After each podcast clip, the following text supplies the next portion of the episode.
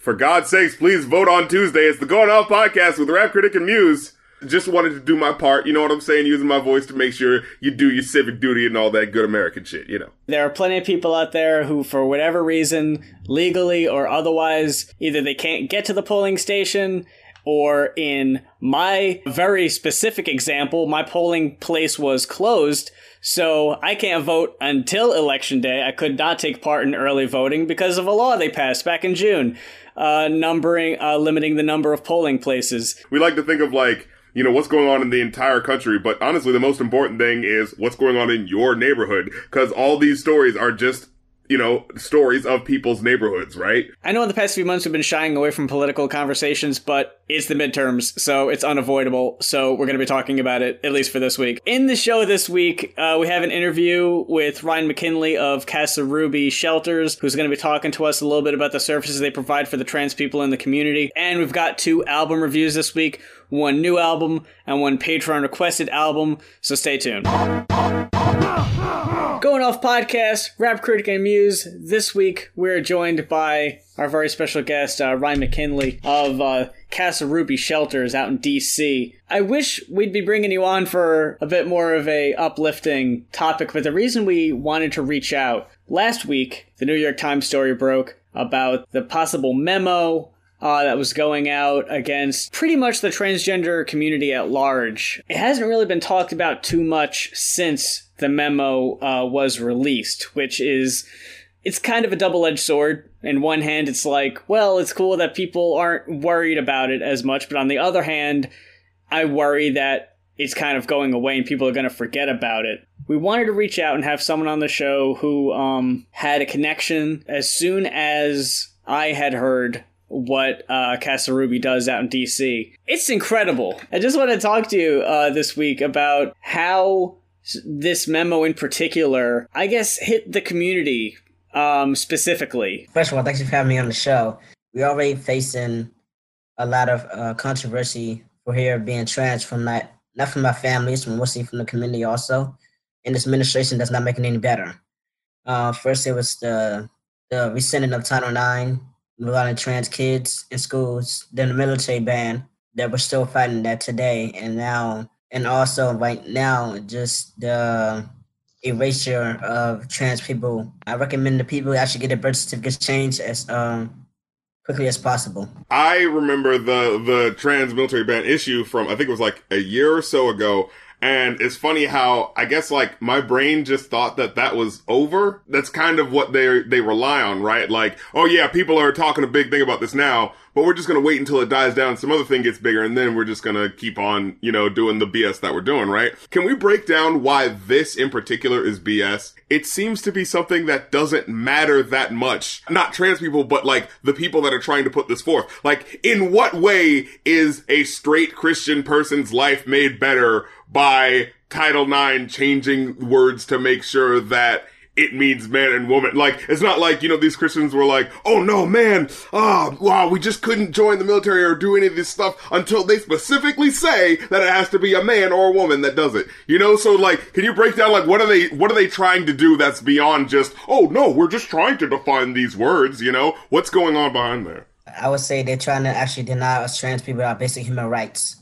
That's what us, that's the way I see it. A bill that President Obama passed when he was in office, this administration is rescinding it for us trans people. It feels like to me, while I would not at all count out the possibility of it coming from a place of hatred, because there's been plenty from the administration that would fall into that category, I would also kind of, on the surface level, it just seems like laziness. Yeah, that's what I was thinking. Yeah, like laziness slash ignorance. It's just like that. Like I think something like this is really relying on the assumption of well, when you're a kid, you're just told you're told that there's boy and there's girl, and you know, like yeah, you learn that when you're younger because you know teachers don't have time to really tell you everything, right? And so by the time you get to an adult, a lot of these people are just like, oh, it's just these two things, right? That's how it was, right? Why the hell are you telling me I have to do all these different things now? And so it's easy for them to go along with this sort of stuff, right? When there's there's less paperwork involved, there's less questions they have to ask. This would in turn pretty much say that any non-binary people know you fall into one bracket or another. Um,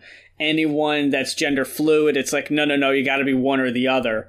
So it's it really is just like as far as like a broad scope, it's trying to simplify something that if people just actually took the time and addressed a lot sooner, they wouldn't be in such a mad scramble to try to figure out now. But what I wanted to ask specifically too, what I was reading up on with uh, is how it was started for not only uh, queer people, trans people, also immigrants. About what would you say the like ratio for like people that come through the doors are people who uh, seeking a safe space from like queer discrimination and people who are immigrants, um, just trying to kind of find a safe haven? I would say the ratio is probably um, probably three to two. Most of the people that we have are coming from El Salvador, any any uh, Latin American countries. We help them actually find housing, political asylum, or whatever the case may be, because they're coming from a country where you can get you can get actually murdered by the government for being particularly a, a, trans woman. You get a lot of trans women come from El Salvador, Honduras, Mexico, in these Central American countries, even South America, because they are uh, actually seeking political asylum for they want to be the authentic selves and they don't have any type of um, any type of support down in the country that where they're from. Actually, I know Ruby personally has brought people from El Salvador back to uh, Washington D.C um, to actually help them with the transition. She helped with her own her own money for them to escape violence because she back in the day she escaped El Salvador when she first started her transition and she came here to Washington D.C. So she sees the people who actually come from those Latin American countries see the struggle they have and risk being murdered. I'm just curious. So how do, how exactly did like do people like do you hear from these people how they hear about the shelter because I mean I'm not in the area myself, but I don't even know of anything like that in my area. So I just like, is this a word of mouth thing? That word gets to these people that, hey, there's actually like a refuge here that you don't have to worry about the discrimination, like a really cool, down to earth place that isn't only going to supply you with a place to stay, but also help you in ways of getting back on your feet, uh, just kind of protecting you from what what otherwise would be like discrimination or worse. I know Ruby personally goes down there, I guess like once once a year, and like I guess she scopes out the actual sex workers who's actually transgender, and she like she she brings it back to Washington D.C. So that's uh that's one of the main things we actually do with our Latin American uh, services we have at Casa Ruby, and um, we reach out to maybe trans women living in the South, um, particularly Florida. This past year, five trans women was murdered in actually the state of Florida, black trans women. So we actually rescue trans women from the South to bring, bring them back up here to Washington, D.C. also. I'm extremely grateful and jealous in a way that we don't have something similar in North Carolina. Now, correct me if I'm wrong. Did did the website say that there were multiple locations, or is it just the one? No, actually, we have three locations here in Washington D.C., and we have another location in, Adelphi, Maryland. That's uh, the Hyattsville, Hyattsville, Maryland area. We have another location out there, so it's actually four total. When someone comes through the doors, um, just on on a typical individual basis, what does someone receive when when they come through the door? Uh, if they want to stay overnight, we actually they had to actually be there by four thirty. Then we offer them a bed. That's at the main location. And ask them like personal questions and what are their goals um, or plans. Uh, first of all, we ask them are they comfortable with them telling them that we actually they're actually transgender or non-binary. Go to like their background. So it's actually you go to a doctor like a therapist, and we ask them how long you want to stay.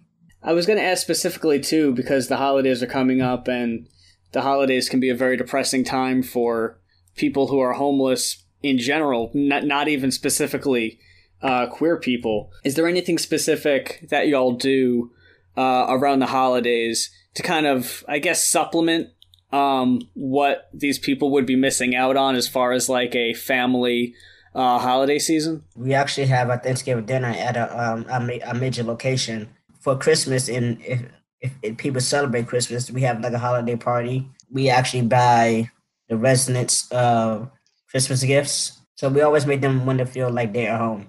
What did the donations help with? I imagine supplies and the boarding, but is there anything particular that y'all are hurting for or that you're hoping the donations will help with? Well, we also uh, for the donations, we always want to make sure that all our all our residents are completely fed, breakfast, lunch, and dinner. So some of the, most of the donations actually go to actually getting food for the trans uh, people who actually living in one of our shelters or group homes. Is there anything directly that that the people at home can do about this Title IX nonsense in the first place? Like, what what can people do directly? Well, they actually can reach out to actually any LGBT, particularly transgender groups in their city if they have one. Meet with them, ask them how do they feel about being trans. Just like reach out, be a be a ear, have a shoulder for them to actually lean on. You say you live in North Carolina. What part of North Carolina do you live? It's uh, it's near Charlotte. In Charlotte, okay. North Charlotte's pretty trans friendly, but anywhere else, I don't think it's uh, any trans friendly besides uh, the Triangle City area. For any marginalized group, I would say for either like either like race, religion, uh, nationality, anything, just hear their side of the story because especially around here, people still don't get what it even means, you know, to be trans or to be and anything that's out of the realm of their normal. They don't understand what being asexual means, you know, anything like that. So it all sounds foreign to them. The the reality of people living who they really are in a lot of pockets of this country and abroad um, are still very unaccepting. And I hate that we seem to, especially on the online discourse, we seem to only um, people trying to fight back against this sort of stuff. A lot of what they like to fall back on is, oh, oh, these are just first world, you know, uh, feminists or trans feminists just complaining about, you know, like, oh, they don't really have it that bad, but it's just like, no, there is underneath the fucking Caitlyn Jenners, you know, there are people who actually don't have a place to go home to, and it's directly related to them being trans. Is there anything uh, pertaining to the topic or Casa Ruby uh, um, specifically that you would like to um, add? Any general information you would like to put out there? Yeah, we're always looking for new residents to actually come in who actually do not have a safe haven to go, especially as uh, Thanksgiving is coming up basically this month in a few weeks. Um, we also, um, if like you not feel comfortable at being at your house or being in your city, you can always come to Washington D.C. You got to reach out to Casa Ruby, and we'll bring you here. We just had the AIDS conference um, a few months ago in Orlando, and then we're actually expanding towards the south. So that's in a new. That's actually that's in a new future. We uh going to hit Southern Virginia, and North Carolina, South Carolina, and we'll make our way to Mississippi, Alabama. We know there's some trans people down there that don't have the uh, support that they need we actually uh, a huge advocate for HIV and uh, AIDS rights. So some people uh, work at Casa Ruby, um, they actually have a living with HIV. So we're actually educating people about safe sex and actually teaching kids about PrEP. It's still such a dirty word around here, even with sex education, that it's still such a taboo topic that even getting that specific in now talking about queer identities is like a total no go for these people. So it's great that that y'all are kind of filling in, unfortunately, where the educational system is lacking, whether by choice or uh, or by force of the state.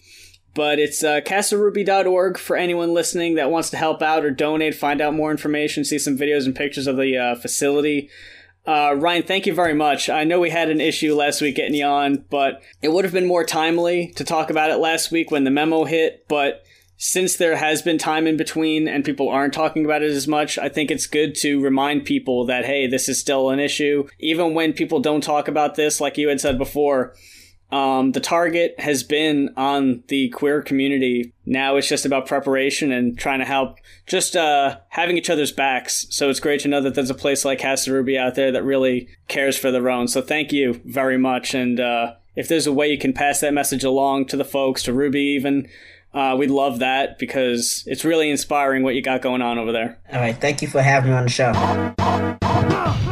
So, the first album we got on the show this week is a Patreon request requested by Larry Cipher. And if you have an album that you would like to request us talk about on the Going Off podcast, it is as simple as a one-time pledge to either patreon.com slash rapcritic or patreon.com slash muse. And Larry requested the album Princess Superstar Is just just is. she exists. She exists, all right. I and you know that, that isn't even really a question that's answered on the album either. Like it's not even addressed. In fact, if looking purely at this album cover, it does not in any way prepare you for what you're going to be getting. What the hell is that cover? I'm I'm so confused by all of this. like it's like somebody put out their drunk white aunts like you know from minnesota. Like she did a rap album and and as a joke somebody put it out without telling her about it. That's what this entire album feels like. And that picture just looks like you know she was getting up about to grab something and so it's like oh hey. You know? Someone surprised old Princess Superstar. Yeah. And gave her a copy for Christmas. Um, exactly You know, she just this month uh, released a children's uh, rap album. are you fucking serious No, she had she had it funded. please tell me it's a joke come on now no, it was it was crowd funded, and it's a album of rap songs that you can enjoy with your kids. after what I just heard, Uh-huh. after what I just heard, the the, the proto uh fucking peaches slash Eminem slash insane clown posse. Yeah, man. What is this? Well, Princess Superstar, she has a child now of her own. Uh, she she's grown. This album is from 2002. Yeah, This album is old as shit. And you know, no, dude, I, it sounds even older. I thought it was from the early '90s or something. whoa, I didn't think it was that old. It definitely does sound dated. Listen to this production, man. yeah. Now I'm not. Jesus. I'm not exactly sure where uh, Princess Superstar came from. Uh, she'd had some releases out before this album. Uh, Yeah, I know she fucked with Kool Keith. It, fe- it feels like yeah, like Kool Keith is maybe like a protege of Yeah, some yeah, kind. Uh, cause he's on one or two, I forget, I forget what uh, tracks on the album, and uh, she mentions him a few times as well. and I remember I remember seeing him like back in the day. Like I remember seeing her, but I didn't know like to the extent to which she was like a thing. Oh, You know, hmm. like because I remember seeing the music video with Kool Keith, but it like it looked so low budget. I was just like, wait, is this real? Is Hmm. it? Are they serious? I I've remembered we weren't too wild on the Kool Keith album that we reviewed uh, some time ago.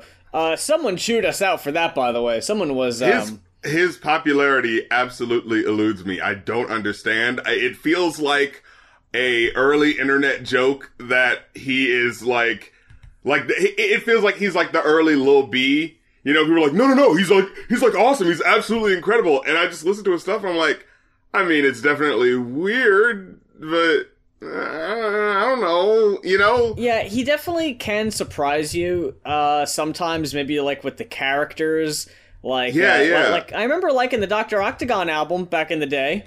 Back to Princess Superstar here. Um, I think I had an experience that you recount on the podcast every so often, where uh, the first time I listened to it, I really rather uh, enjoyed myself. I thought it was uh, I thought it was a very interesting, different, fun album to listen to. The second time I listened to it with the lyrics up, uh, quite a different experience. oh my god. Didn't quite hit me as as much. Maybe when it has my undivided attention is when it's like, oh, there's absolutely nothing here. you start off the album and it's just like, oh, you got a brand new car for some reason. And he's like, oh wow, I'm so happy. I want to start singing. I can sing, She starts, yeah. yeah, yeah. And then she starts rapping, which isn't singing, but okay.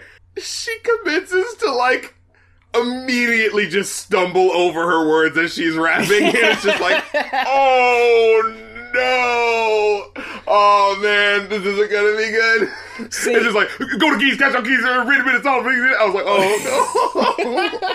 I literally the the when I was doing my like you know I listened to it a couple of days ago and then listening to it over again to do like the lyric for lyric sort of thing you know that I like to do and then it's just like as soon as I just heard this flow just starting this just lost in the beat flow I was just like oh oh like I stopped the track and I just started laughing for like 10 seconds straight I was just like I can't oh no You're gonna gonna eat this album alive.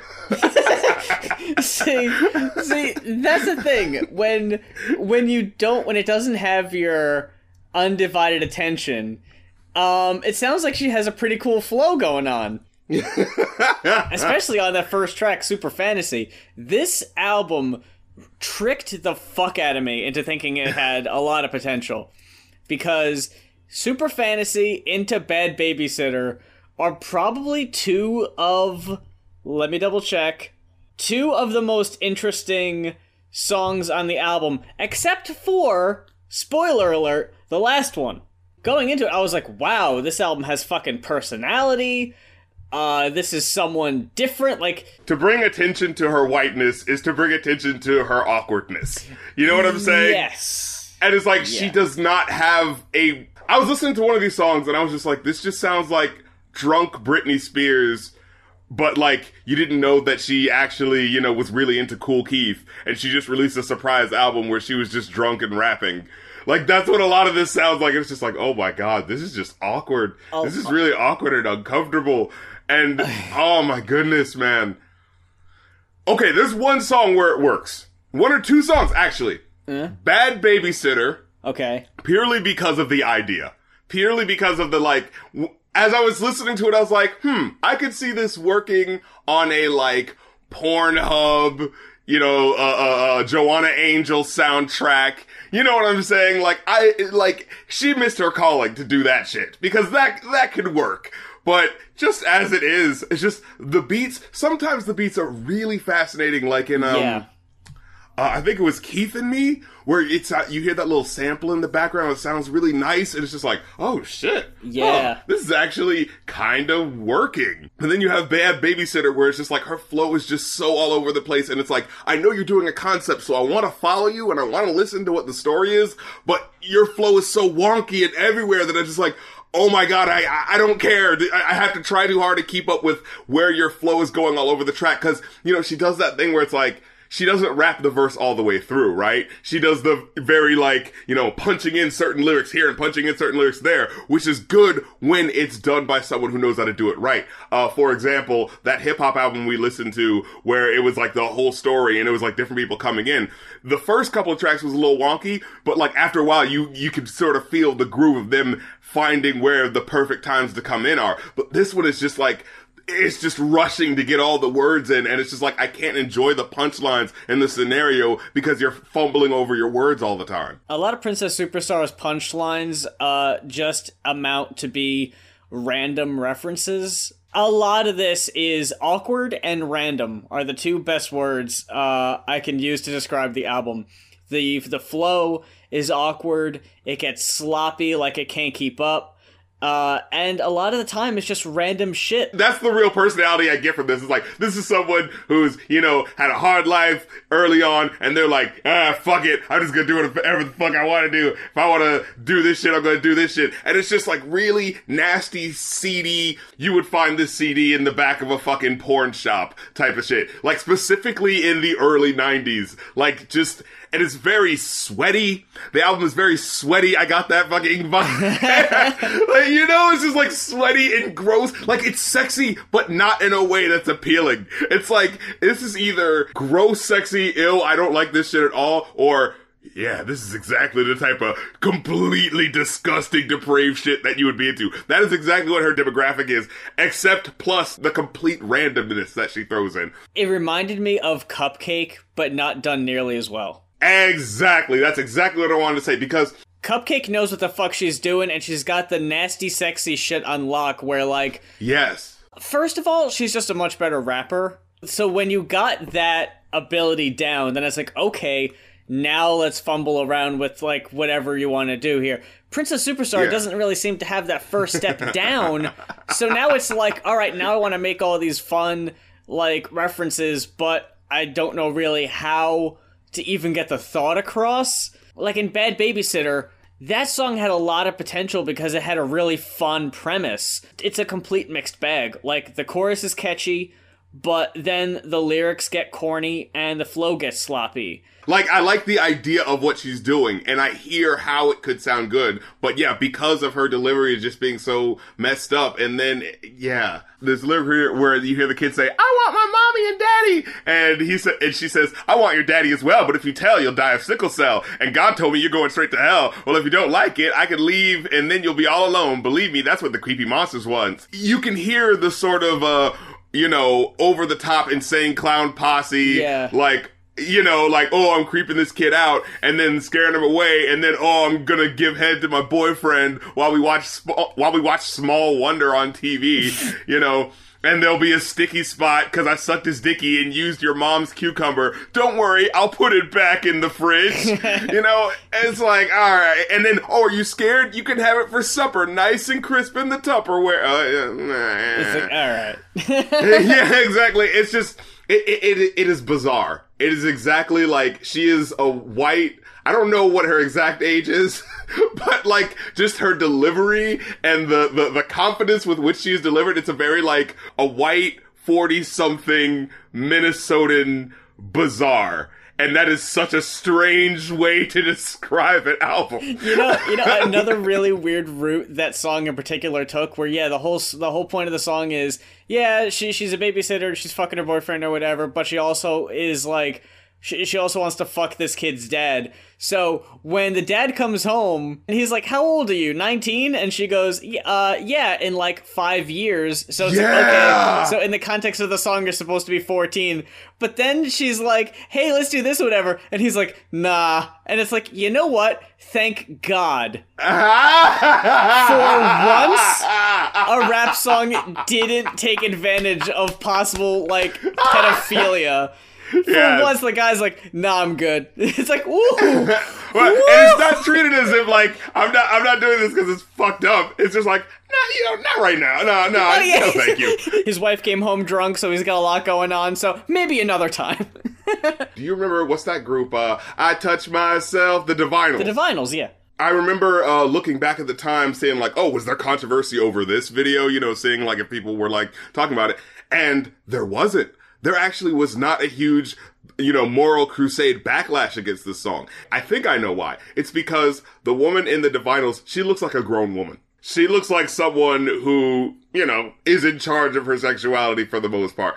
I think the moral panic for singers like uh, Britney Spears and all them back in the day was that sense of she's only 14. You know what I'm saying? I never really heard that about Ariana Grande, and she, I, I know she is older, but she, she, she still looks like a child. So Yeah. it's like, but you don't hear anyone ever fucking like for the past two, three albums, all of her hit singles have all been about fucking. Like, not even trying to be discreet about it. Like, they're 100% songs about fucking. People don't even acknowledge that, like, oh yeah, only a couple years ago, maybe like less than five years ago, she was on a Nickelodeon series. Doesn't matter. I just find it kind of funny because I I don't even think it was that long ago. weren't wasn't there sort of a moral panic over uh, uh, Miley Cyrus? Uh, there I was, remember yeah. that. Mm-hmm. Absolutely. And, and again, Disney, so you'd think that that would carry over to Ariana, but nah. Are we finally past that time where we could just allow young women to like have a sexuality and not be scared about the fact that it exists? Are we have we finally have we finally reached that era where it's okay? and the weird thing was on the Keith and Me song, which because she sounds a lot like Kool Keith, which because it was probably like you know it's like the Wu Tang Clan where it's like the GZA taught RZA how to rap, RZA taught you know, so Oh, people are just gonna sound like each other just by virtue of that being the way it is, you know. Yeah. Um, but funny enough, she sounded way better than Keith on Oh the Keith god. and Me song. Keith's verse was garbage. Yeah, With the speedos on, I heard you was talking about my ass. I'm coming over to my house butt naked with a condom on. Yeah, and we needed that song twice. I don't know what it is getting the fucking. We, we got a remix, but it's not a bonus track because there's a song after the remix, so it's just supposed to be in there. Yeah. Like, I'm not rating that song twice, I'm sorry. But I feel like we'd be repeating ourselves a lot if we're talking about how awkward and shit is. So, specific critiques. Oh, oh no, there's one lyric. Wait, I have to get this fucking out. She says, arm in arm, naked, making spawn. At the salad bar, get the salad tongs. Deliver our new baby born. Wait, something's wrong. I gotta call my mom, tell her Keith's on the song. And then it cuts to the mom going, oh my god, that's great, honey. Kool Keith. Uh, what, what did you say he did again? I enjoyed that moment, but Yeah. it was it was just so strange how we got there because it was like I want to enjoy the silly moment of ah, you know, no one actually knows who Kool Keith is, but I'm still stuck on. I'm sorry, did you deliver a baby with salad tongs? That's a big fucking deal. What? a lot of the songs here uh, go on way longer than they need to. Um, songs like "Wet, Wet, Wet," which is only three and a half minutes, but feels like an eternity. Um, Yeah.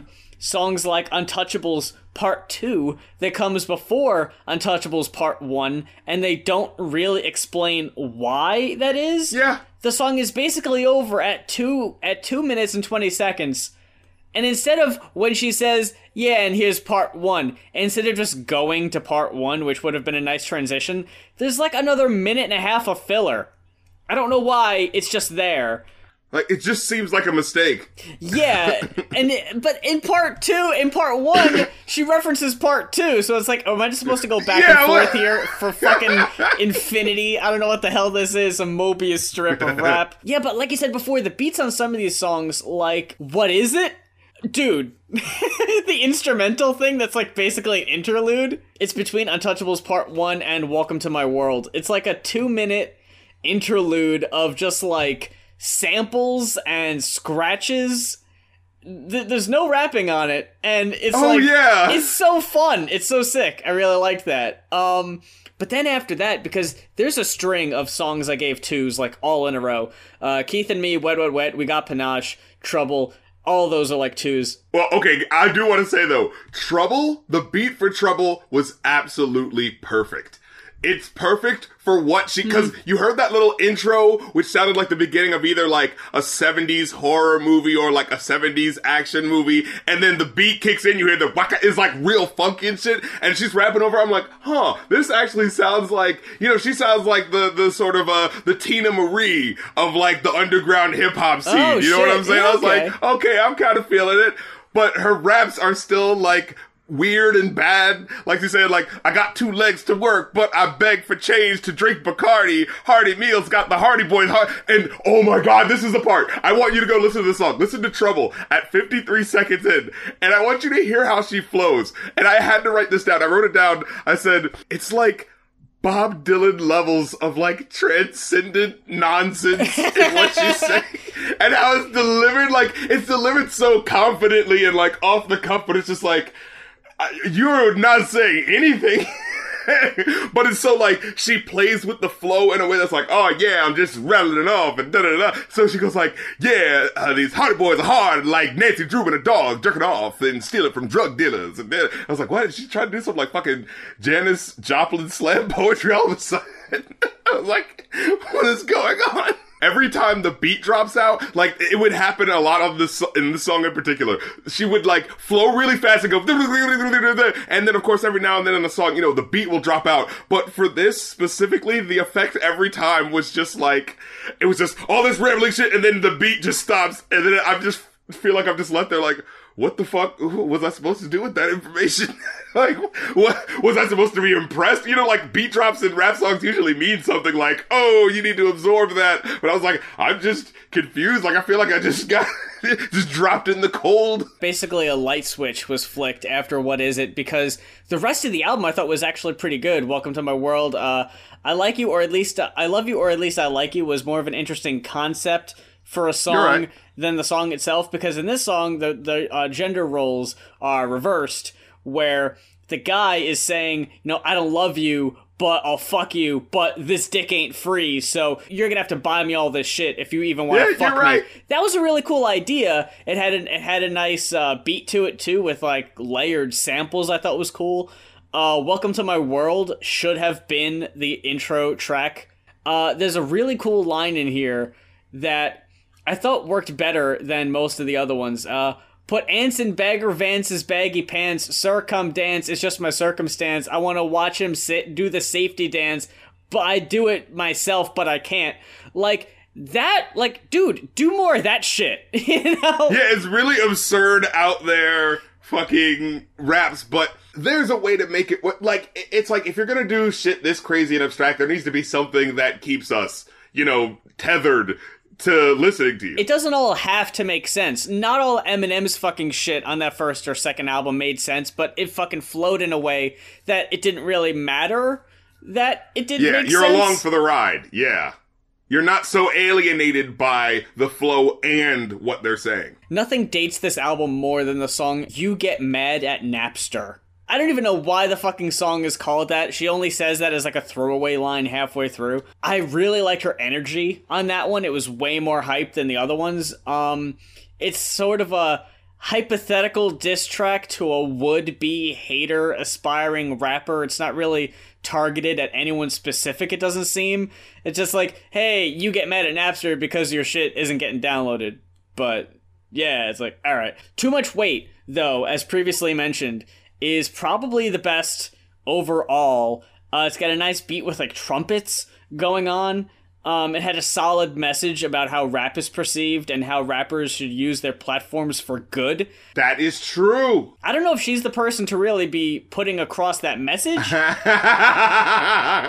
but look, look. I mean, it's not like she's the number one rapper in the world and everybody's bending their ear, ear to her anyway. So I think I think she's allowed to say that. You know, Uh, even though all of her albums, all of her albums so far was just you know, lick my asshole in the middle of a garbage can in the back of a Denny's. you putting too much weight into words and there's too much hate in the world is the overall message. I thought it was cool. Uh, the song ends halfway through though and just repeats for a few minutes, which as an outro to an album works okay, but then for some reason it does this bullshit where it fades out and then comes back in with a reprise from a song I think that Napster song, that All My Tracks Are Hot, and that was unnecessary. That was unneeded. Uh, we blew through this album a little bit because we're strapped on time, but um, are there any more comments you had on this one? Um, other than who writes your lyrics, which was interesting only just for the chronicling of like I think in a way like the sexism that women have to deal with. And it's also like an autobiographical track about like her story so far. I liked that, yeah. It was far Yeah, less yeah. silly, random shit, and actually, like the flow was pretty good. Uh, I didn't care for the whispering chorus though. That was kind of. No. Overall, I surprised myself and came out with an average score of a three. How about you? Whew, I gave it a one. Nah. Wow! God damn! Yeah. All right. This is for a very specific time type of album. That's like true. if you're if you want to throw this into your, you know, sick BDSM fetish playlist with Cupcake and Lil Kim and you know all that shit, go right ahead. But I, I just don't think it works anywhere outside of that. we kind of blew through that last one because we only have a few more minutes to talk about the second album. But I don't know about you, but I have even less to say about this album than I did the fucking Princess, uh, the Princess Superstar album. Black Eyed Peas are back after And who cares? the, the resurgence that no one, literally no one asked for. They're back oh my god. with the first album in eight years. Okay, so you know how like people are doing the PlayStation, they're they're re-releasing certain games, Oh, yeah. Nintendo re-releasing older games, and people are mm. like, "Oh snap, we can finally play the classics. We can finally play that." This is the Bubsy of that, right? This is like the It gets it gets thrown in the compilation, but it never gets played. Exactly. So, it, it, as far as hip hop is concerned, right? Because it's funny because a tribe called Quest is on here as well. A tribe called Quest. And, you know, you see all these other artists lately that have been putting out like new albums. And it's been like, oh snap, so and so still around. They're still kind of dope. You know what I'm saying? Like, Mm-hmm. that's been, that's been kind of happening. Uh, De La Soul a couple of years ago put out a really good oh album. yeah, that's right. And then there's these guys who were always below average and everyone sort of do it. And it's just like, well, we're riding on that nostalgia 90s train too. And it's just like, uh, uh. the thing is, I've always said that Black Eyed Peas' first two albums before Fergie joined the fold are their best. But even then, they're still Yes. subpar. So basically, Yes. what we got here is Black is Black Eyed Peas back at the starting line Yeah. because it's With- no with better. better production. With Way better better, production. production. I will say that. But quality in the songs is no better than their first two albums. I have so little written down for these songs. I mean, for fuck's sake, the beats are clearly the star of the show. I didn't see, but Yeah. if will.i.am did the production on this album, I do got to give him kudos for that. Man, when you start your album with a song called Back to Hip Hop, which remi- Oh. it reminded me of remember when the Beastie Boys had a song with I wanna say Nas on it? and it was called uh, Yeah. uh, "Too Many Rappers, Not Enough MCs" or whatever, where it's like, "Hey, this is the song about critiquing the modern state." I was like, okay. Uh, it's it's not as bad as you're making it out to sound, and you're not bringing out anything new or original. You're not bringing anything back to life. That bullshit sample. Oh, okay. Actually, the let's fucking fucking do this. Let's do this, yo. So, this fucking song, how, like, the gall of Black Eyed Peas to basically be the representation of hip hop selling out for the last fucking decade, and then for them the to all of a sudden, yeah, exactly, be like, yo, we're gonna take it back to the GZA. Get the fuck out of here. yeah, you're back to hip hop now that you're irrelevant. Congratulations. Oh yeah, you're really speaking up when it counts, aren't you? Just like. I texted you because we were originally going to do two requests until I heard apl.de.ap literally 100% seriously rhymed lyrical with miracle in 2018. Oh my god! Yo, they are so relying on that like that astroturfed version of old school hip hop. Oh, hop. for fuck's sake. I was like, we gotta do this. That was the fucking selling point. I was like, well, I don't even need to hear the rest of the album. We're fucking talking about this shit. and then when you hear the dude, I did not. I- don't think a man could facepalm fucking harder with it, it- before I heard that fucking back to life. I was like, oh, that's so the fucking sample you guys would use. That is so the nineties. That's textbook Black Eyed Peas. Textbook. trying to get on that nostalgia train. This is the fucking Michael Bay of the nostalgic fucking. Oh. You know what I'm saying? It's just so it doesn't care anything about this actual sound. It's not trying to enhance it. And in fact, like, okay, so the original sort of uh, line goes back to life, back to reality. You know, it's a kind of like, so they only they chop off the rest of that melody and they just repeat it, but they don't even do it in an interesting way. No. it just does the back to life, back to life, and then like they don't build it, they don't do anything with it. So it's just like, well, all right, well, this just sounds dead now because you're not going anywhere with it. And then, oh, just for all the fucking cheap points, your boy Nas comes out of the gate with a, a trash verse at first, but the second one was kind of okay. But it, okay, the way I felt about this song, it was so trying to be, look, we're like a tribe called Quest 2. Remember that album that they did a year and a half ago where it was like, hey, cool, we actually still really like Tribe Called Quest. Well, we're from the 90s and we kind of did a jazzy thing. You still like us too, right? Oh, no, oh, this isn't working. Uh, uh, fuck, uh, get a legendary rapper on the track. Uh, shit, uh, shit, it didn't work. Uh, the first verse uh, still is not working. Fuck it, get him back to do another verse. Like, like the fact that they had Nas do two verses on this song, to me, just kind of felt like you guys, they knew that just the idea of, look, guys, will.i.am and apl.de.ap and Taboo. the other guy, yeah, they're back. They knew that wasn't gonna work, so they had to. They fucking had to get Nas twice on the first fucking song. You know, like any legendary group wouldn't start off the first song. Hey, we're back, and uh, just to make sure that you listen to the song, here, here's a bigger name that you know. No, they're gonna be like, look, it's us, we're back. this band has always been the the uh band about positivity. We're always gonna be rapping about uplifting shit and whatever. So it makes it that much more jarring when they try to be hard conscious rappers because like it I remember when I heard uh Ring the Alarm was like the first song that came out, uh Ring the Alarm part 1, 2 and 3. And I heard that and the Ring the Alarm is so fucking annoying. But I was like, wow, okay, I guess this is what they're fucking doing. Now, no, you know what? I just fucking remembered. Remember that single that came out back in 2015? And I think Uh, yeah. Fergie was on it, and the whole music Yeah. video was them parodying classic hip hop album covers? Yep. Where the hell is that? Look, they had one song on this whole album that sounded like it was trying to be a fun radio hit, and that was Wings, and it sucks. It has that cheap Tom's Diner. Da, da, da, da, da, da, da. Oh my god, once again, just the cheapest, most obvious Why would you waste the money on the sample? You know this isn't gonna get radio play. They wanted this to be a single so fucking bad. The lyrics are shit. You notice how they just changed the words enough to not have to pay royalties on the wind beneath my wings, by the way. they changed it to wind under my wings so they can get oh. around that. Can And Jesus Christ, can we talk about track two? Track track two. fucking two. we're tripping Oh my ourselves. God. You're like track two, and I'm like, no, no, no, no, no, track eight. no, yeah, Dude. let's go back to track two. The Oh my you God. can have this, you can do with that. You can have this, you can do with that. Fuck off. You can say yes or you can say no. You decide. Either love it or you hate it. You either fixing it or you're breaking it. You're taking it or you're. Ma- oh my god!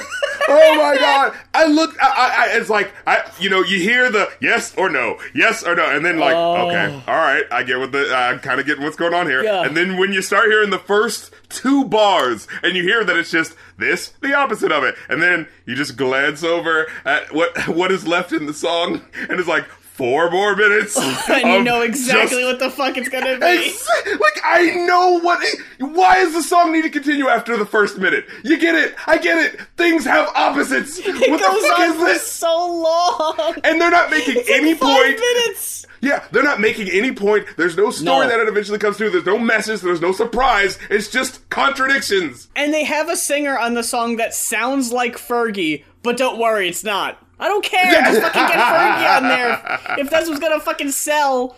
Obviously, this ain't fucking it. Just blowing through these other ones real quick. Get ready. I liked the chorus. That's all I have written down. Oh no, Uh, that chorus was whack. It was like the lyrics. The lyrics was like, "We ain't messing around. Shit's about to go down. This is for real. This is for real. Oh, real epic sounding shit." And then you listen to the actual music, and it's real like like laid back, just chill. And I'm like, "Uh, all right." Like, I mean, it kind of sounds like you're just messing around right now. I mean, you know, this fucking. I just went to Rhymer Dictionary and just looked up the words that rhyme with dog or fish. Like this one here is like booming bass playing with my dialogue. Zoom out so you can see my whole catalog. I was Whoa. underground and I was the underdog. Now I'm feeling like a top dog. It's like, oh my god! Like you can tell they just went to fucking rhyming dictionary. You know what I'm saying? Like Jesus. This album, hmm. and people hate when we do this, but we have to compare them. This album is the polar opposite to Princess Superstar because when Princess Superstar is like, I'm pulling out these random ass obscure shit that doesn't really mean anything, it doesn't really go anywhere. It's like, well, I guess at least it's different. In this mm-hmm. one, they don't fucking take any goddamn chances. And it's the most basic, like predictable rhymes, and it doesn't go anywhere even remotely interesting. This is mainstream rap trying to imitate underground hip hop. none of these songs are revisitable. Like, none of them. Forever had that cool old school beat with the James Brown sample, but that was about it.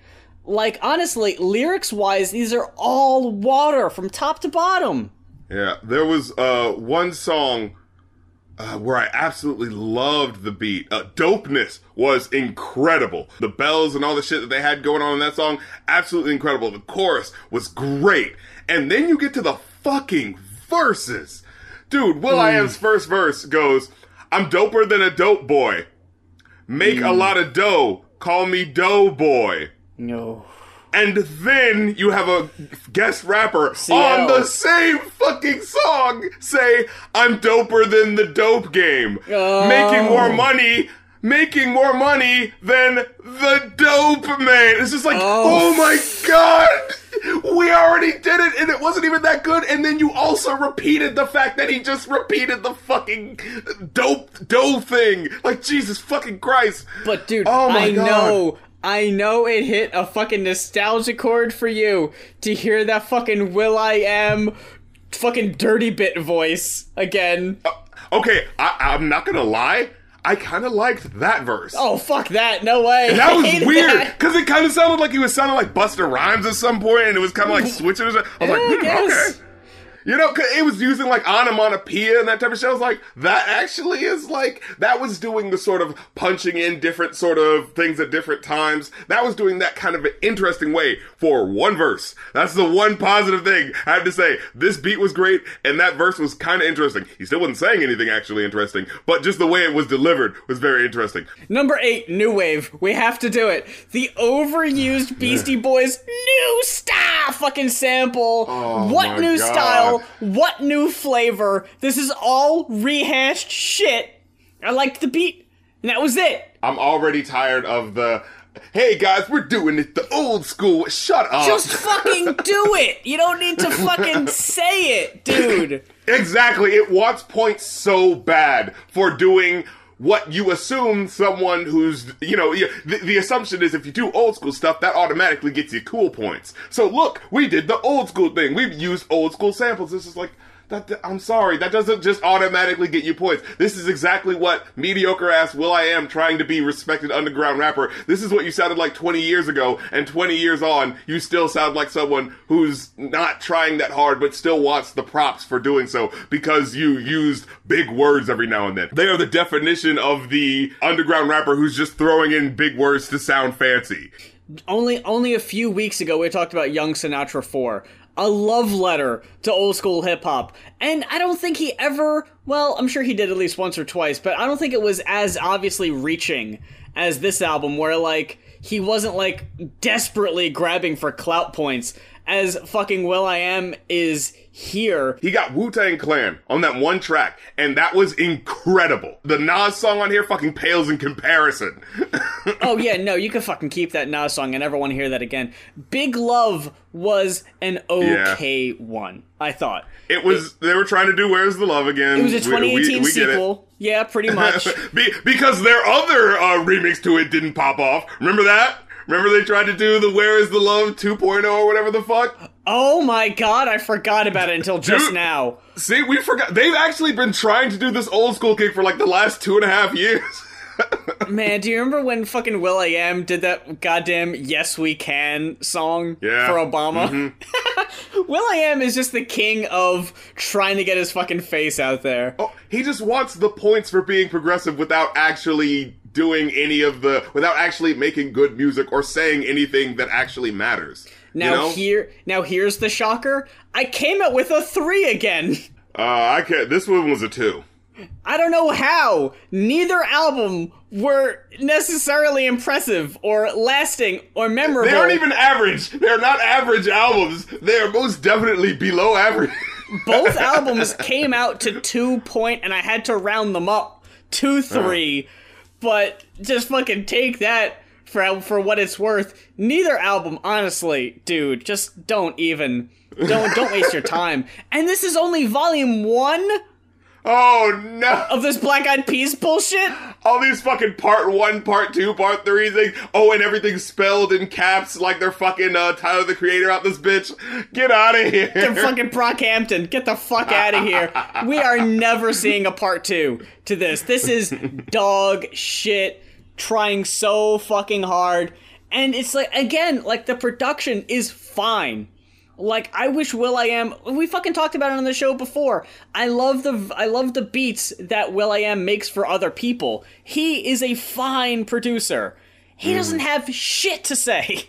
No, it's all this. Yeah, we're giving you the ill funk stuff and the oh oh uh, oh oh my god, I'm on that hip hop grown shit. EMC squared means I'm on the microphone shit. Dead with mumble rap, attack of the clone. I'm with the Jedi. I'm in that ziggy ziggy zone. And he fucking referenced your uh, uh smells like funk. Did you catch that? yeah, yeah. He couldn't help himself. Oh, oh, oh, and he's creeping like a zone creeper. What the fuck does that mean? What's a zone creeper? I glow like an illuminator. Oh, you glow like a thing that That lights up. glows. incredible, well I am. Fucking incredible. Uh, go away for another eight years. Well, folks, that about wraps it up for this week's episode of the Going Off podcast. Uh, thank you very much for checking us out. If this is your first time listening to us, all of our old episodes are on iTunes and SoundCloud. Just search Going Off Podcast. It's G O I N apostrophe off podcast. Follow us on Twitter, subscribe to us on YouTube, check us out on Patreon if you have a Patreon album request you'd like to make.